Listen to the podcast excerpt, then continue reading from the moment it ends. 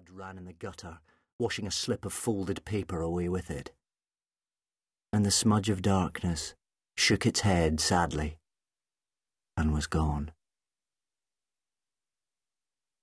The only constant light was shining up from beneath the floor plates, a pale yellow glow that tinged the air like faint mist and made the doctor's face look shadowed and angular as the main lights flickered and flashed apparently at random. So what's going on? Rose asked. Going on? It's all going completely mad. Every sprocket and wocket and mergin nut. Mad, mad, mad. I don't know. You materialise for a split second in real space time to take a bearing and see what happens? The doctor was moving quickly around the console. What's the scanner say? Rose glanced at the screen. Sort of whirly stuff. The doctor paused. Hand over a control. Whirly stuff? Here, let's have a look. Problem? He nodded. EMP signature. Electromagnetic pulse, like you get in a nuclear. what's it? He waved his hands to demonstrate. Whoosh, you know.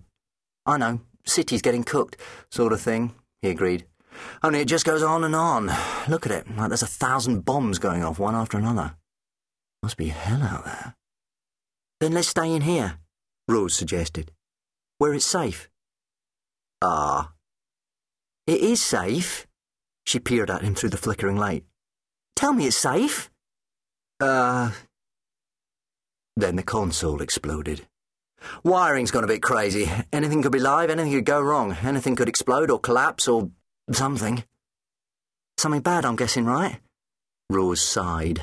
The light was strobing and flashing like a demented disco. Can we stop the lights doing that?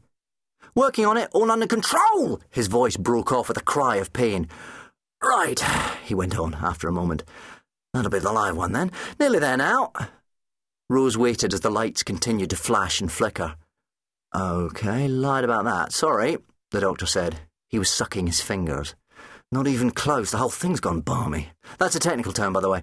Balmy means well, balmy, really. We either need to wait for the EMP to stop, which it doesn't seem is going to happen any time soon, or we need to move the TARDIS out of its influence. And how do we do that? Oh, loads of possibilities there. Spaceship, lorry, forklift truck, maybe a team of highly trained squirrels. Doesn't that mean going outside? Hmm. Through the doors that aren't opening because the controls are knackered. Hmm. Another technical term there. Like it. There was a crank handle in a cupboard. The doctor fitted it into a small socket under the telephone and turned until there was a gap between the doors. Outside looked dark, but not as dark as in the TARDIS. It's probably a wasteland, the doctor said. Be prepared for that.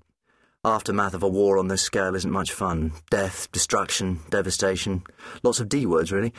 Bit of a disaster. Rose squeezed through the gap. She stood outside the door and stared at the scene in front of her. It was night. Stars shining brightly above her, and the scene illuminated by what looked like gas lamps. I can see something, Rose said, that doesn't begin with D. What? I think it's a pub. The TARDIS doors clicked shut. Safety measure, the doctor said sadly. Like a rising hinge to keep the interior in stasis till she gets back to normal. So they close themselves till you open them again? Yes, well, not quite. Once the doors are shut, they stay shut till she can repair her systems and get everything working properly again. They walked along to the pub, the Broken Spyglass. On the way, they passed several steam powered carts and also a bulky, oily, steam driven approximation of a man. Puffs of white smoke erupted from the primitive robot's joints as it moved. So this whole place runs on kettle power? Rose said, as the doctor pushed the door of the inn open. There were wall lamps burning and candles on the tables. It looked like an old fashioned oldie worldy pub. Plain wooden tables stood on a bare stone flagged floor. At the end of the room was a long wooden bar complete with hand pumps. There were few people in the inn. A couple of bleary eyed men were playing something that looked like dominoes. At another table, an older man sat alone, staring at his near empty glass.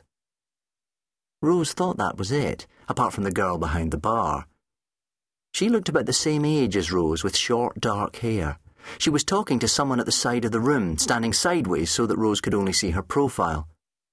Faint mist was curling up through the air around her. Don't be soft, Jim, the girl was saying loudly. It's not Bob. He'll still be asleep. He won't have missed you yet. But when Rose looked across at the table the girl was addressing, there was no one there. Or rather, the person at the table had ducked down behind it when the doctor and Rose came in. Now, he peered timidly over the top, deep brown eyes staring out from under a mess of black hair. When he pulled himself back into his chair, still watching Rose warily, she could see he was a boy of about ten. She smiled at him, and the boy looked quickly away. I think we scared him, the doctor said quietly. Can't have that, can we? He sat down opposite the boy. Hi there, he said. I'm the doctor and this is Rose. Can I get you a lemonade or something? What you have, Rose? Rose smiled at the boy. Jim, the girl had called him, and turned to the bar to see if she could spot a bottle of something that didn't look too dangerous. Her smile froze as the girl turned to face her, and Rose could see where the mist was coming from. The girl was only half there. One of the shoulders that emerged from the top of her blouse was metal, riveted and jointed. Rose guessed the whole of her left arm was mechanical, as it ended in a metal gauntlet like hand at the end of the sleeve. Puffs of steam blew out when the girl moved her arm, and every movement was accompanied by a faint hiss of changing pressure. The most striking thing was the girl's face. Curved, tarnished metal plates replaced one cheek, and a bronze plate covered the left eye. The right side of the girl's face was attractive and smiling. The left was unforgiving metal, hissing and spitting steam. Only the mouth ran the whole width unbroken, but metal lips encased one side. Rose swallowed and tried to reinstate her smile. That's Silver Sally, the boy said. She's my friend. Hi, Rose said in a hoarse whisper. Have a drink with us? the doctor asked. I'm assuming. His voice trailed off and he gave an embarrassed shrug. But the girl laughed. Oh, I can down a pint of grog as well as you can, she said. And I need water, too, to top up the reservoir that feeds the steam pistons. Of course. The doctor's grin was restored. Well, whatever. I'll have a pint of grog and Jim here can have the same again. And Rose? Water she decided. Just water. Sally was turning down the lamps and clearing away the candles as the light improved, and Jim was telling them he'd have to be off home soon. My uncle doesn't like me coming here. That'd be Bob, the doctor said, delighted. So, Bob's your uncle? Yes, he is, Jim told him, evidently puzzled at the doctor's amusement. You are a bit young to be down the pub, Rose pointed out. I don't mean just here, Jim replied. He doesn't like me being near the docks. So why come? she asked. Is it to see Sally? Well, yeah, I suppose, but the ships too.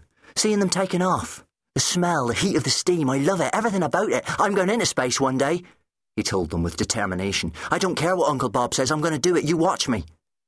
If we're here, we certainly will, the doctor assured him. But you need to wait a bit yet, I think.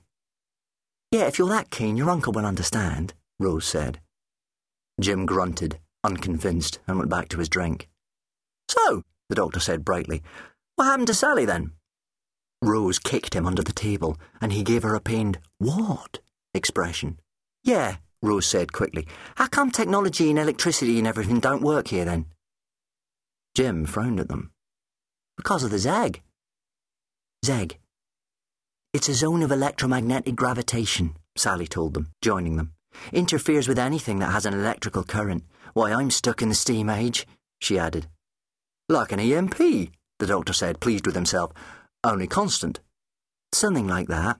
It covers the whole system as far as the outreaches. You need a steamship any closer in than that. Lots of ships get stranded in the outreaches, Jim said. Used to happen all the time in the old days before they knew about the Zeg. Even now, some ships get it wrong. They drift off course and get stuck. Everything shuts down or goes haywire and they're stranded. So why do people come here at all? Rose wondered, aside from the drinks. It's a living, Sally told her. This is the last port where you can refuel and take on supplies before the mining belt. Or they're looking for Hamlet Glint's lost treasure, Jim added. Hamlet Glint's lost treasure? the doctor asked. It's just a story, Sally said abruptly. Even if Glint existed, I don't think his treasure did. It did.